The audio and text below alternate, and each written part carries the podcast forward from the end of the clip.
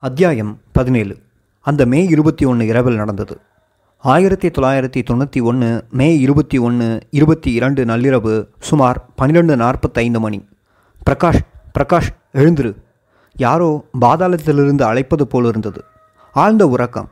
பின் அக்குரலோடு கூடவே உழுப்பி எழுப்ப கண்களை கசக்கியவாறு அருகிலிருந்த சொக்கனை பார்த்தேன். முகம் மங்களாக தெரிந்தது. என்னவோ ஏதோ என்று சுற்றிலும் பார்த்தேன். எனக்கு பக்கத்தில் படுத்திருந்த மேலும் இரண்டு பேர் பாயை சுருட்டி கொண்டிருந்தார்கள்.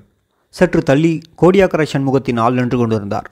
கையில் டார்ச் லைட் எனக்கு குழப்பம். கஸ்டம்ஸ் போலீஸ் ரைடு ஏதேனும் வந்துவிட்டதோ? அல்லது நாம் எதிர்பார்த்திருந்த போட் வந்திருக்குமோ? தயங்கியபடியே தலைமாட்டில் வைத்திருந்த கடிகாரத்தை பார்த்தேன். நள்ளிரவு நேரம். அருகில் இருந்த சொக்கனிடம் என்னவென்று கேட்டேன். வெளிக்கிடுங்கோ இடம் மாறி படுப்போம் என்றபடியே தன் பாயை சுருட்டி கொண்டிருந்தார் சொக்கன். ஏதாவது போலீஸ் பிரச்சனையா கஸ்டம் சோதனையா என்றேன் மெதுவாக சொக்கனிடம். ஓம் பிரச்சனைதான்.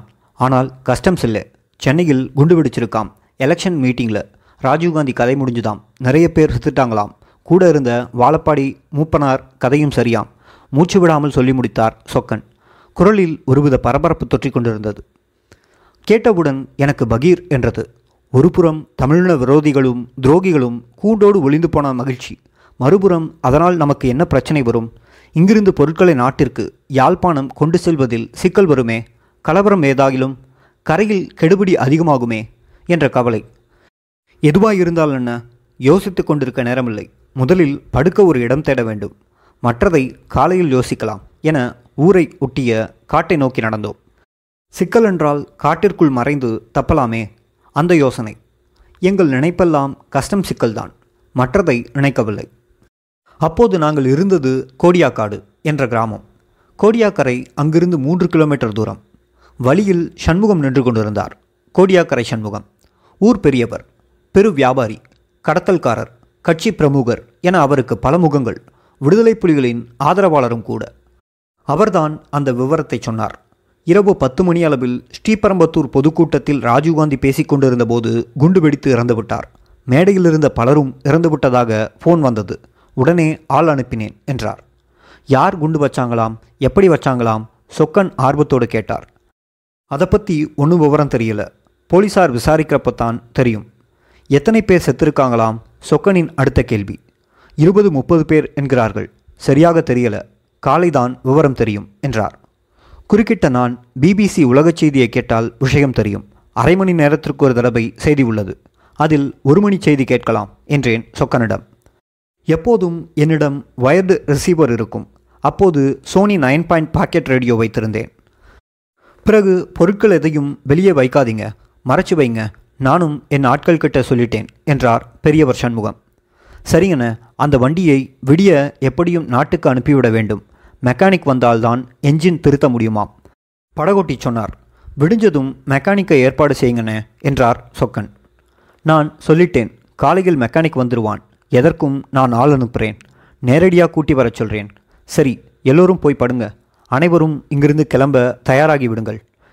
எல்லாம் சற்று அடங்கட்டும் என்றபடியே கிளம்பி போனார் சண்முகம். நாங்கள் காட்டின் ஓரமாகச் சென்று ஒரு மறைவிடம் தேடி படுத்தோம். இரவு ஒரு மணியை தாண்டி இருந்தது முதல் வேளையாக ரேடியோவை முடுக்கி பிபிசிக்கு சென்றோம்.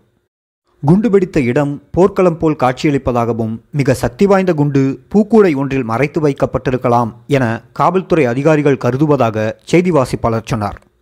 பலத்த பாதுகாப்பையும் மீறி குண்டுவெடிப்பு நடந்திருப்பதால் அதன் பின்னணியில் உள்ளூர் தீவிரவாத இயக்கங்கள் அல்லது அந்நிய சக்திகள் இருக்கக்கூடும் என யூகம் தெரிவித்தார். மேலும் ராஜீவ்காந்திக்கு நிறைய எதிரிகள் இருப்பதாகவும் அவர்களில் காலிஸ்தான் பஞ்சாப் காஷ்மீர் தீவிரவாதிகளும் இந்தியாவின் வடக்கு கிழக்கு மாநிலங்களைச் சேர்ந்த செம்படையினர் அப்போதைய பிடபிள்யூஜி இன்றைய மாவோயிஸ்ட் முக்கியமானவர்கள் என்றும் தமிழ்நாட்டிற்கு அருகிலுள்ள இலங்கையைச் சேர்ந்த தமிழீழ விடுதலை புலிகளும் போலீசாரின் சந்தேக பட்டியலில் அடக்கம் என வாசித்து கொண்டிருந்தார் செய்தியாளர். கேட்ட செய்தியை அவ்வப்போது சொக்கனுக்கும் கூட இருந்தவர்களுக்கும் தமிழில் கூறி வந்தேன். அங்கு ஓரளவு ஆங்கிலம் தெரிந்தவன் நான் மட்டுமே. மற்றதை விட யார் யார் இறந்திருக்கிறார்கள் என்பதில்தான் ஆர்வம் காட்டினார்கள். குறிப்பாக வாழப்பாடி ராமமூர்த்தி. நாங்கள் ஆரம்ப செய்தியை விட்டுவிட்டோம். மீண்டும் தலைப்புச் செய்தி என்ற பிபிசியின் முன்னாள் இந்திய பிரதமரான ராஜீவ்காந்தி இந்தியாவின் கடைக்கோடி நகரமான சென்னையில் நடைபெற்ற தேர்தல் பொதுக்கூட்டம் ஒன்றில் நிகழ்ந்த கோரமான குண்டுவெடிப்பில் கொல்லப்பட்டார் என முடித்தது. அதற்கு மேல் ஒன்றுமில்லை. தொடர்ந்து இரண்டு மணி செய்தியை கேட்டோம். மூப்பனார் வாழப்பாடி மரகதம் சந்திரசேகர் ஆகியோரும் இறந்துவிட்டதாக சண்முகத்திற்கு வந்த தகவல் தவறானது என தெரிந்தது. அவர்களில் ஸ்ரீபரம்பத்தூர் தொகுதி பாராளுமன்ற வேட்பாளரான மரகதம் சந்திரசேகர் மட்டும் கடும் காயத்திற்கு உள்ளாகி மருத்துவமனையில் சேர்க்கப்பட்டிருப்பதாக சொல்லப்பட்டது. அங்கிருந்தவர்களுக்கு வாழப்பாடி உயிர் தப்பியது ஏமாற்றத்தை தந்தது. துரோகி தப்பிவிட்டாரே என ஆதங்கம். ராஜீவ்காந்தி அமைதிப்படையை அனுப்பி அங்கு நடந்த விடுதலை போராட்டத்தை நசுக்க முனைந்தபோது அதற்கு மிகவும் அனுசரணையாக செயல்பட்டவர் வாழப்பாடி ராமமூர்த்தி. அப்போதைய தமிழ்நாட்டு காங்கிரஸ் கமிட்டியின் தலைவர். ரேடியோவை அணைத்துவிட்டு நடந்ததை குறித்து பேசிக்கொண்டிருந்தோம் ஆக அங்கிருந்து ஈழத்திலிருந்து இப்போது வண்டி வருவதற்கு சாத்தியம் இருக்காது. பெரிய தலைவரின் மரணம் என்பதால் கடலில் கண்காணிப்பு கூடலாம். அதனால் நாளை காலையில் கிளம்ப இருக்கும் வண்டியில் போட்டில் நான் நாட்டிற்கு செல்கிறேன் என்று கூறினேன். இல்லை அது முடியாது. ஒன் ஃபிஃப்டி ஹெச்பி பஃபேலோ வராமல் யாரையும் அனுப்ப வேண்டாம் என அம்மான் சொல்லியிருக்கிறார். வழியில் ஏதேனும் பிரச்சனை என்றால் எனக்குத்தான் கீழ் விழும். என்று மறுத்தார் சொக்கன். புலிகளின் பெரிய படகிற்கு பஃபெலோ என்று பெயர். ஆபத்திற்கு பாவமில்லை. எந்த வண்டி என்றால் என்ன? அம்மானிடம் நான் சொல்லிக்கொள்கிறேன் என்றேன் பதிலுக்கு. சொக்கன் மசிவதாக இல்லை. ரெண்டு ஃபிஃப்டி ஃபைவ் ஹெச்பி வண்டி இது. அதிலும் ஒரு என்ஜின் ரிப்பேர் வழியில் குடைச்சலாகி நின்றுவிட்டால் சிக்கல். நான் தான் பதில் சொல்லணும். நம்பி அனுப்ப முடியாது என்றார் உறுதியாக. இவ்வளவு அலைந்து திரிந்து வந்து காத்திருக்கிறேன். ஏமாற்றமாக ஊர் திரும்புவது கஷ்டமாக இருக்கிறது. எப்படியாவது போய்விடுகிறேனே என மீண்டும் கூறினேன். அவசரப்படாதீர்கள். ஒரு வாரத்திற்குள் எல்லாம் அடங்கிவிடும். பிறகு போட் வரும். பிரச்சனை இல்லாமல் போகலாம். இருங்கள் என நம்பிக்கையூட்டினார் சொக்கன். ஆனால் எனக்குள் அந்த நம்பிக்கை வரவில்லை. காரணமும் தெரியவில்லை. ஏதோ ஒரு இனம் தெரியாத குழப்பம். சோதனைகளின் முன்னறிவிப்பாக தெரிந்தது. களைப்பில் அப்படியே தூங்கி போனேன். விடியும் முன்பே எழுந்துவிட்டோம். முதல் வேலையாக எடுத்துச் சென்ற பை பெட்டிகளை பொதிகளாக மாற்றி காட்டுக்குள் மறைத்து வைத்தோம். அங்கேயே குளித்து முடித்து ஒன்று கூடி பேசினோம். அங்கே நானும் சொக்கனும் தான் அவரவர் இயக்கத்தைச் சேர்ந்தவர்கள். மற்ற மூன்று பேர் யாழ்ப்பாணத்தைச் சேர்ந்த சிறு கடத்தல்காரர்கள். அவரவர் வழியில் பிரிந்து போவதென்று முடிவு செய்தோம். ஆனால் ஊரை விட்டு எப்படி வெளியே போவது எங்கே போவது? நாடே கலவரமாகி போக்குவரத்து நின்று போயிருந்தது. தேர்தலில் காங்கிரஸ் கட்சியோடு அதிமுக கூட்டணி வைத்திருந்தது. இதுதான் சமயம் என்று அக்கட்சியினர் திமுகவை தாக்கத் தொடங்கினார்கள். திமுகவினரின் கட்சி அலுவலகம் வீடு உடைமைகள் எல்லாம் சூறையாடப்பட்டது. அடித்து நொறுக்கி தீயிட்டு கொளுத்தினார்கள். வதந்திகள் வேறு விதவிதமாக வந்து கொண்டிருந்தது. அதிகாலையிலேயே இதுவெல்லாம் பார்க்க கேட்க மிரட்சி. என்றாலும் யோசித்து கொண்டிருக்க முடியாதே. சொக்கனும் நானும் ஒரு முடிவுக்கு வந்தோம். இருவரும் கோடியாக்கரையை நோக்கி நடையை கட்டினோம். வேறு வழி சாலை வழியே சென்றால் கலவரக்காரர்கள் இருப்பார்கள் என்று ஊரை ஒட்டி பாழடைந்து போயிருந்த அந்த கால பழைய ரயில் பாதை வழியே நடந்தோம். முள்ளும் புதருமாக இருந்தது. கோடியாக்கரை வந்து ஒரு நண்பரின் வீட்டில் சாப்பிட்டோம். பிறகு ஜோதி என்பவரை தேடிச் சென்றோம். ஆண்தான் கடத்தல்காரர்களுடன் தொடர்பில் இருந்தவர். அவ்வப்போது புலிகளுக்கும் சின்ன வேலைகளை செய்வார். அவரை தேடி பிடித்து சொக்கன் என்னை எப்படியாவது வேளாங்கண்ணியில் கொண்டு போய்விட ஏற்பாடு செய்ய சொக்கன் கேட்டுக்கொண்டார் பிறகு இருவரும் தனியே போய் பேசினார்கள். சொக்கன் தன் பாக்கெட்டில் இருந்து நூறு ரூபாய் நோட்டை எடுத்து நீட்டினார். வாங்கி கொண்ட அவர் தலையாட்டினார். என்னிடம் வந்து சொக்கன் எல்லாம் சரி பேசிட்டேன் பிரச்சனை இல்லை. சைக்கிள் வாடகை. சைக்கிள் ஓட்டிக்கான கூலி சாப்பாடு அனைத்தும் நீ பார்த்துக்கொள். சரிதானே? முடிந்தால் சென்னையில் சந்திப்போம் என்றார். கைக்குலுக்கி விடைபெற்றோம் காலை பத்து மணி. சைக்கிள் சவாரி தொடங்கியது. ஓட்டிக்கொண்டிருந்தவருக்கு நாற்பது வயது இருக்கும். சைக்கிள் ஓடுவதற்கு பதிலாக ஊர்ந்து கொண்டிருந்தது. கோடியாக்கரையை தாண்டியதுமே அது சரியில்லை இது சரியில்லை என குடைச்சல் பேச்சு. இன்னும் சற்று தூரம் போனவுடன் வேதாரண்யத்தில் இறங்கிவிட்டால் போதும் தானே என்றார். எனக்கு பகீர் என்றது. ஏதாவது கேட்கப் போய் வழியிலேயே விட்டுவிட்டு போனால் பேசாமல் இருந்தேன். இன்னும் சற்று தூரம் போன பிறகு வண்டி சரியில்லை வேதாரண்யம் வரைக்கும் தான் தாங்கும் என்றார். நான் விவாதம் செய்ய விரும்பவில்லை. அங்கிருந்து திருத்துறைப்பூண்டிக்கோ அல்லது புதுக்கோட்டைக்கோ வண்டி வசதி இருந்தால் அங்கேயே விட்டுவிடுங்கள். இல்லையென்றால் வேதாரண்யம்தான் போயாக வேண்டும். வேறு வழியில்லை என்றேன். மேலும் கொஞ்ச தூரம் ஓடியதும் எனக்கு உடம்பு வேறு சரியில்லை என இழுத்தார். எனக்கு புரிந்துவிட்டது. பேசியதை விட அதிகமாக நான் உங்களை கவனிக்கிறேன். டிஃபன் டீ சிகரெட் எல்லாம் கூட பார்த்துக்கொள்கிறேன் வண்டியை மாறி மாறி மிதிப்போம். ஒன்றும் கவலைப்படாதீர்கள் என்ற பதிலை கேட்டு அமைதியாகிவிட்டார். எனக்கும் நிம்மதி. வேதாரண்யத்தில் நிற்க விரும்பவில்லை. இரவே விடுதலை புலிகளும் திமுகவும் தான் காரணம் என வதந்தி பரவியிருந்தது அதனால் மத்திய மாநில போலீஸின் கண்கள் எல்லாம் வேதாரண்யத்தில் தான் இருக்கும் என யூகித்தேன். வேதாரண்யத்தில் நுழைந்தபோது நகரம் வெறிச்சோடி இருந்தது. அடித்து நொறுக்கப்பட்ட திமுகவின் கட்டவுட்களும் அலுவலகங்களும் கொடிக்கம்பங்களும் என ஆங்காங்கே சிதறி கிடந்தன. தேர்தல் பணிமனையும் விட்டு வைக்கப்படவில்லை. சைக்கிள் இப்போது பேருந்து நிலையத்தின் வழியாகச் சென்றது. பரபரப்பாகவே இருக்கும் பேருந்து நிலையம் மயான அமைதியில் கிடந்தது. அந்த அமைதியே ஒரு அச்சத்தை கொடுத்தது. ஆங்காங்கே பேருந்தின் கண்ணாடிகள் சிதறி கிடந்தன. இரண்டு போலீசார் த்ரீ நாட் த்ரீ துப்பாக்கியை ஏந்தி நின்றிருந்தார்கள். போர் நடந்து முடிந்த இடமாகவே காட்சியளித்தது அப்பகுதி. பேருந்து நிலையத்தின் வெளியே சற்று தள்ளி ஆம்னி வேன்களும் கார்களும் நின்றிருந்தன. ஓட்டுநர்கள் எல்லாம் கூடி கையில் நாளேட்டை வைத்து விவாதித்துக் கொண்டிருந்தார்கள். எதிரே வேதாரண்யம் காவல் நிலையம். வெளியே ஜீப் நின்றிருந்தது. அதிகாரிகள் உள்ளே இருப்பதற்கான அறிகுறி. சைக்கிள் ஓட்டியிடம் மெதுவாகச் சொன்னேன். இங்கே நிற்க வேண்டாம். பேருந்துகள் எதுவும் புறப்படாது. நேரே வேளாங்கண்ணி போவோம். சற்று தூரம் போய் டிஃபன் டீ சாப்பிடுவோம்.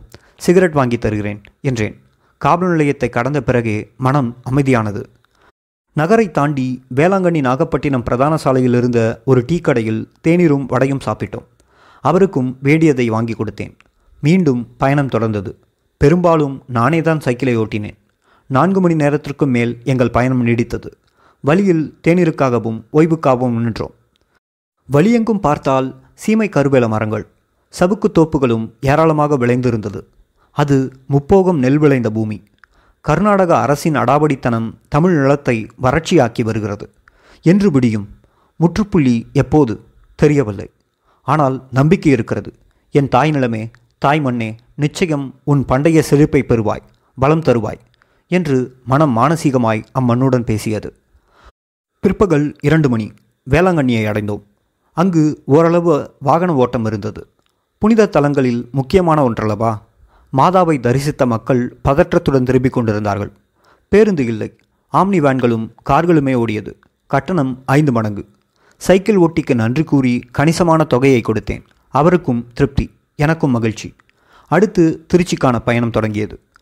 ஆமினி வேனில் ஏறிக்கொண்டேன். இல்லை அடைக்கப்பட்டேன். அவ்வளவு கூட்டம். எப்படியோ ஒரு வழியாக கொண்டு போய் திருச்சியில் கொட்டினார்கள். பார்த்தால் அங்கும் பேருந்துகள் ஓடவில்லை. ரயில் நிலையம் சென்றால் அங்கே கூட்டம் அலைமோதியது. ஒரு வார்த்தையில் சொல்வதானால் போரில் தப்பி ஓடி வந்து கூடியவர்களின் மனநிலை எப்படி இருக்குமோ அப்படி இருந்தது அங்கே நிலைமை. பசி பட்டினி வேதனை அவதி என முகங்களில் சோகம் பதட்டம். பத்திரிகைகளின் சிறப்பு வெளியீடுகள் கூவி கூவி விற்கப்பட்டது. பலரும் ஆர்வமாக வாங்கி படித்தனர்.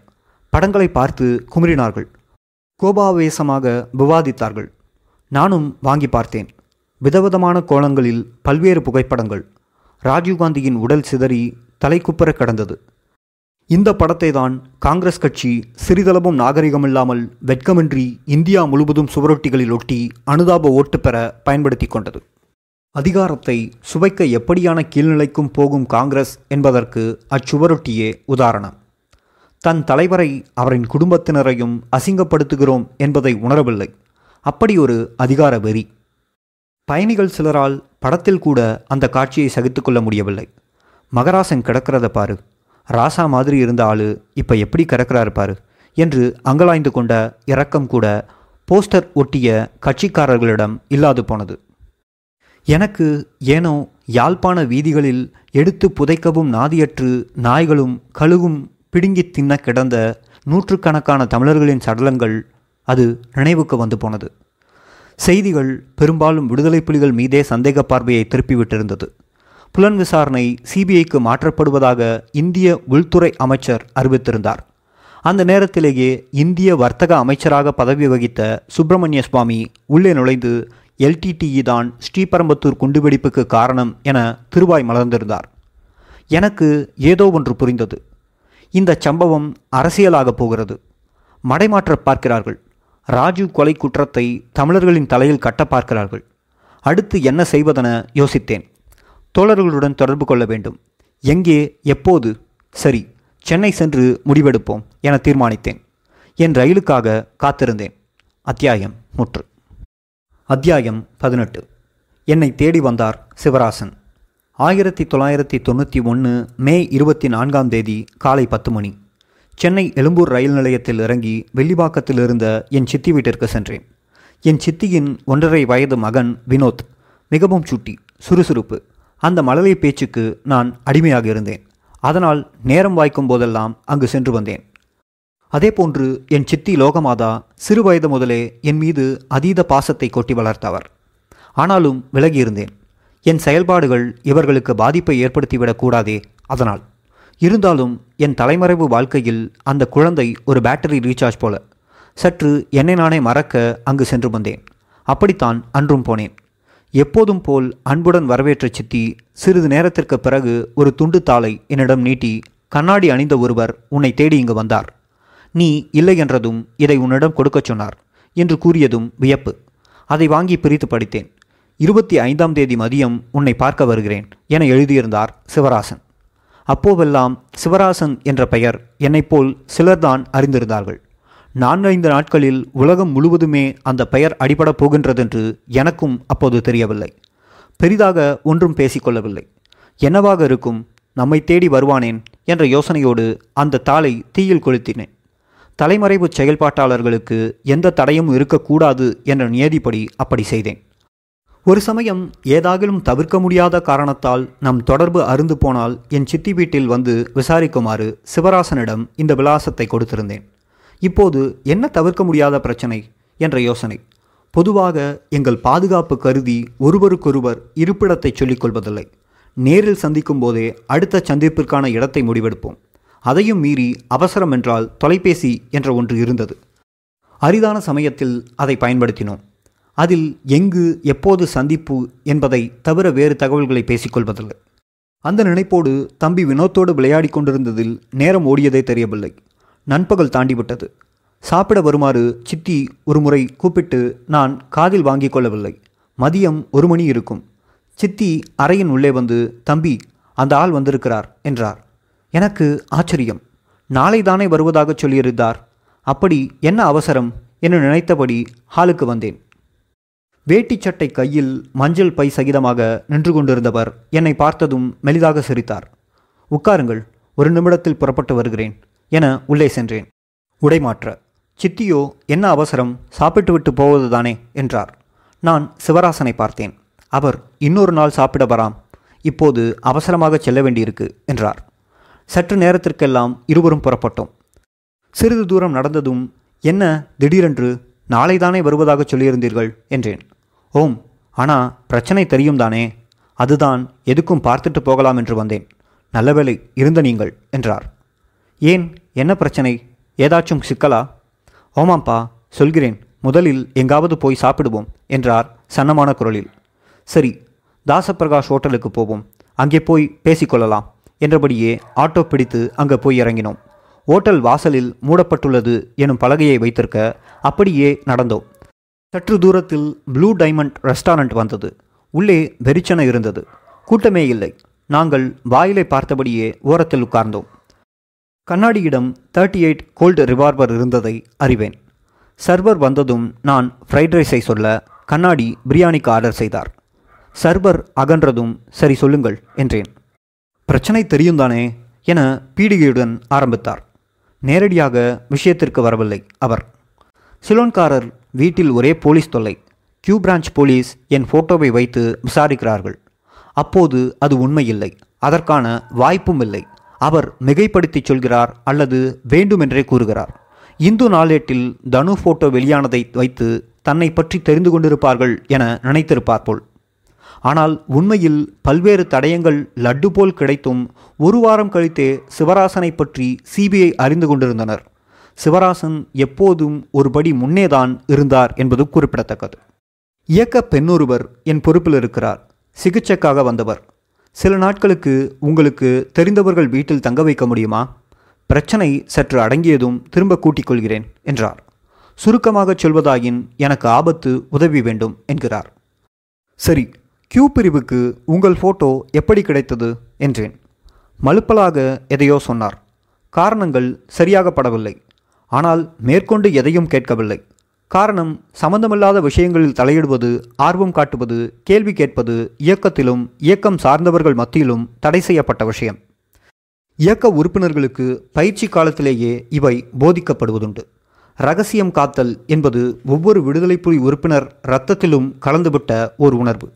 விடுதலை புலிகளினதும் தமிழீழ விடுதலை போராட்டத்தினதும் விரைவான பாய்ச்சலுக்கு பின்னால் மறைந்திருந்த முக்கியமான அம்சங்களில் ஒன்று இந்த ரகசியம் காக்கும் திறமாகும் அதற்குத்தான் பல போராளிகள் பிடிபட்டவுடன் அல்லது பிடிபடுவதற்கு முன்னால் மரணத்தை தழுவிக் கொண்டிருந்தனர்.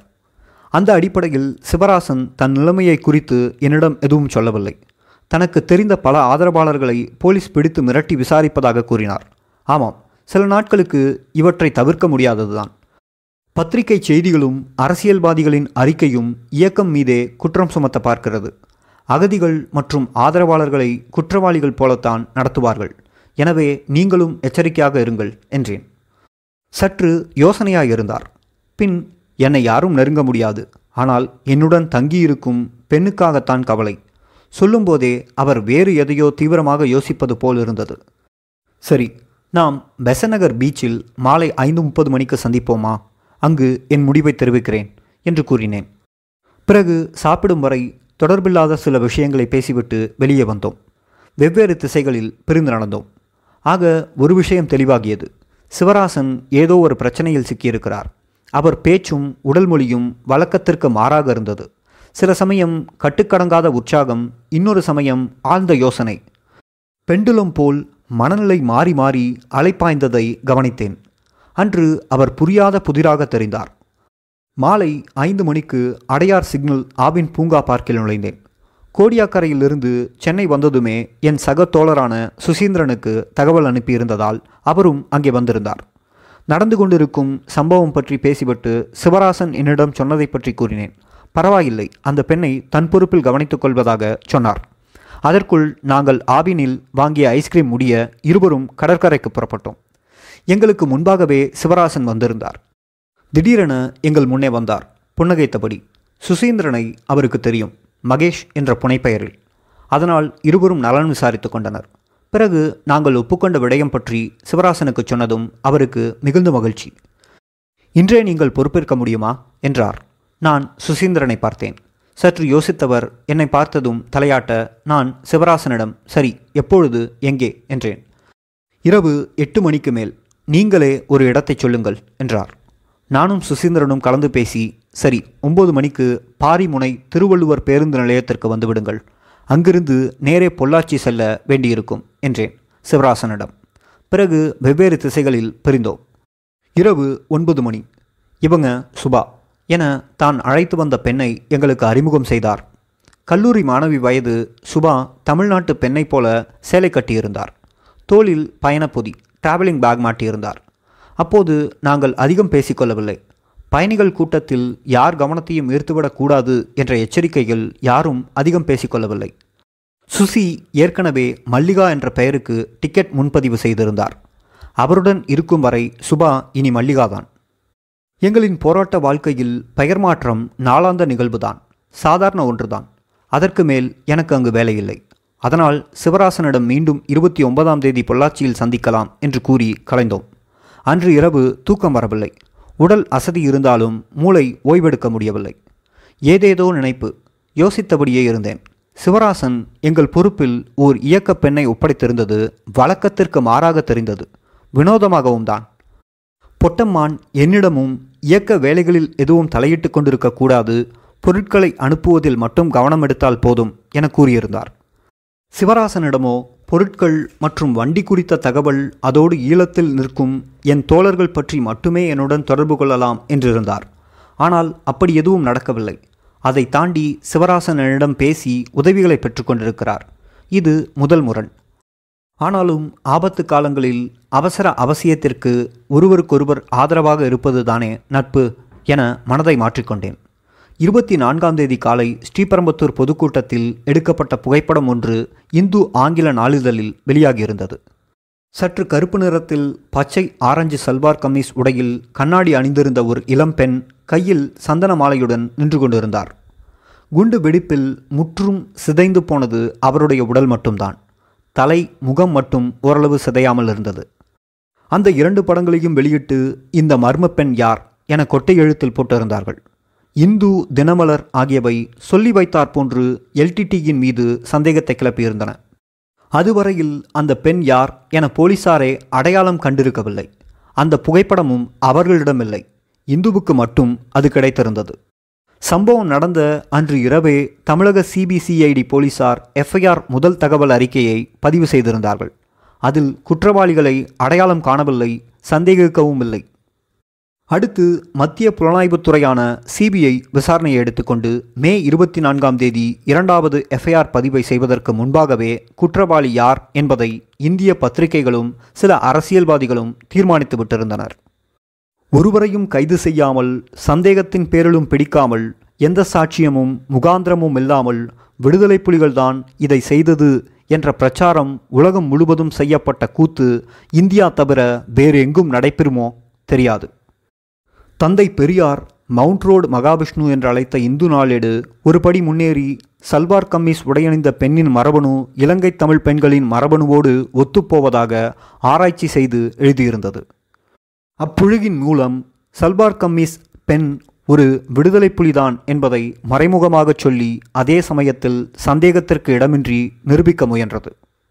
பெரியாரும் அண்ணாவும் தமிழ் மக்களுக்கு சுட்டிக்காட்டிய ஆரிய திராவிடப் போரின் தொடர்ச்சியை பரிணாம வளர்ச்சியை மீண்டும் ஒருமுறை தெளிவாக படம் பிடித்து காட்டிற்று அந்த ஆங்கில நாளேடு. அதே போன்ற பொய் பிரச்சாரத்தை கலிஃபோர்னியாவிலிருந்து அமெரிக்காவின் கலிஃபோர்னியாவிலிருந்து வெளியான இந்தியா வெஸ்ட் எனும் ஆங்கில பத்திரிகையும் செய்தது. ராஜீவ்காந்தி கொலைக்கு விடுதலை புலிகள் இயக்கம் தொலைபேசி வாயிலாக உரிமை கோரியிருப்பதாகவே செய்தி வெளியிட்டிருந்தது. அன்றைக்கு லண்டனில் இருந்த தளபதி கிட்டு உடனடியாக அதற்கு மறுப்பு வெளியிட்டிருந்தார். எங்களுக்கு தொடர்பில்லை. விசாரித்தால் எங்களுக்கு தெரிந்ததை கூற தயார் என்றார். அரசியல் பிரிவைச் சேர்ந்த ஆண்டன் ராஜா இன்னும் ஒருபடி மேலே சென்று ராஜீவ்காந்தியின் அகால மரணத்திற்கு அனுதாபத்துடன் கூடிய வருத்தத்தை தெரிவித்தார் அப்போது புலிகளுக்கு விரோதமான தமிழ் அமைப்புகளும் அப்படியான பிரச்சாரத்தில் கைகோர்த்து கொண்டார்கள். இலங்கையை பற்றி சொல்லவே வேண்டாம். புலிகள் எப்படி என்ன விதமான குண்டுகளை எல்லாம் பயன்படுத்துவார்கள் அதில் எப்படியான தொழில்நுட்பத்தை வைத்திருப்பார்கள் என்றெல்லாம் கற்பனை கதைகளை அவிழ்த்து விட்டிருந்தது. இடுக்கண் கலந்து. அச்செய்திகள் எல்லாவற்றிலுமிருந்து ஒன்று புரிந்தது. விடுதலை புலிகளுக்கு எதிரான சக்திகள் அனைத்தையும் ஏதோ ஒரு பிரதான சக்தி பொம்மலாட்டம் போல் ஒரே அச்சில் இயக்குகிறது. அல்லது விடுதலை புலிகள் இயக்கத்துக்குள்ளேயே மிகப்பெரிய ஊடுருவல்கள் நடந்திருக்கிறது என்பதுதான் அது. ஈழத்தில் இந்திய ஆக்கிரமிப்பு படைகள் இருந்தபோது அது நடந்தது. இந்திய உளவு நிறுவனம் மாற்று இயக்கங்களைச் சேர்ந்த பலரை புலிகள் இயக்கத்திற்குள் ஊடுருவச் செய்திருந்தது. அவற்றையெல்லாம் உடனுக்குடன் கண்டுபிடித்து களையெடுத்து நீக்கியிருந்தார்கள் புலிகள்.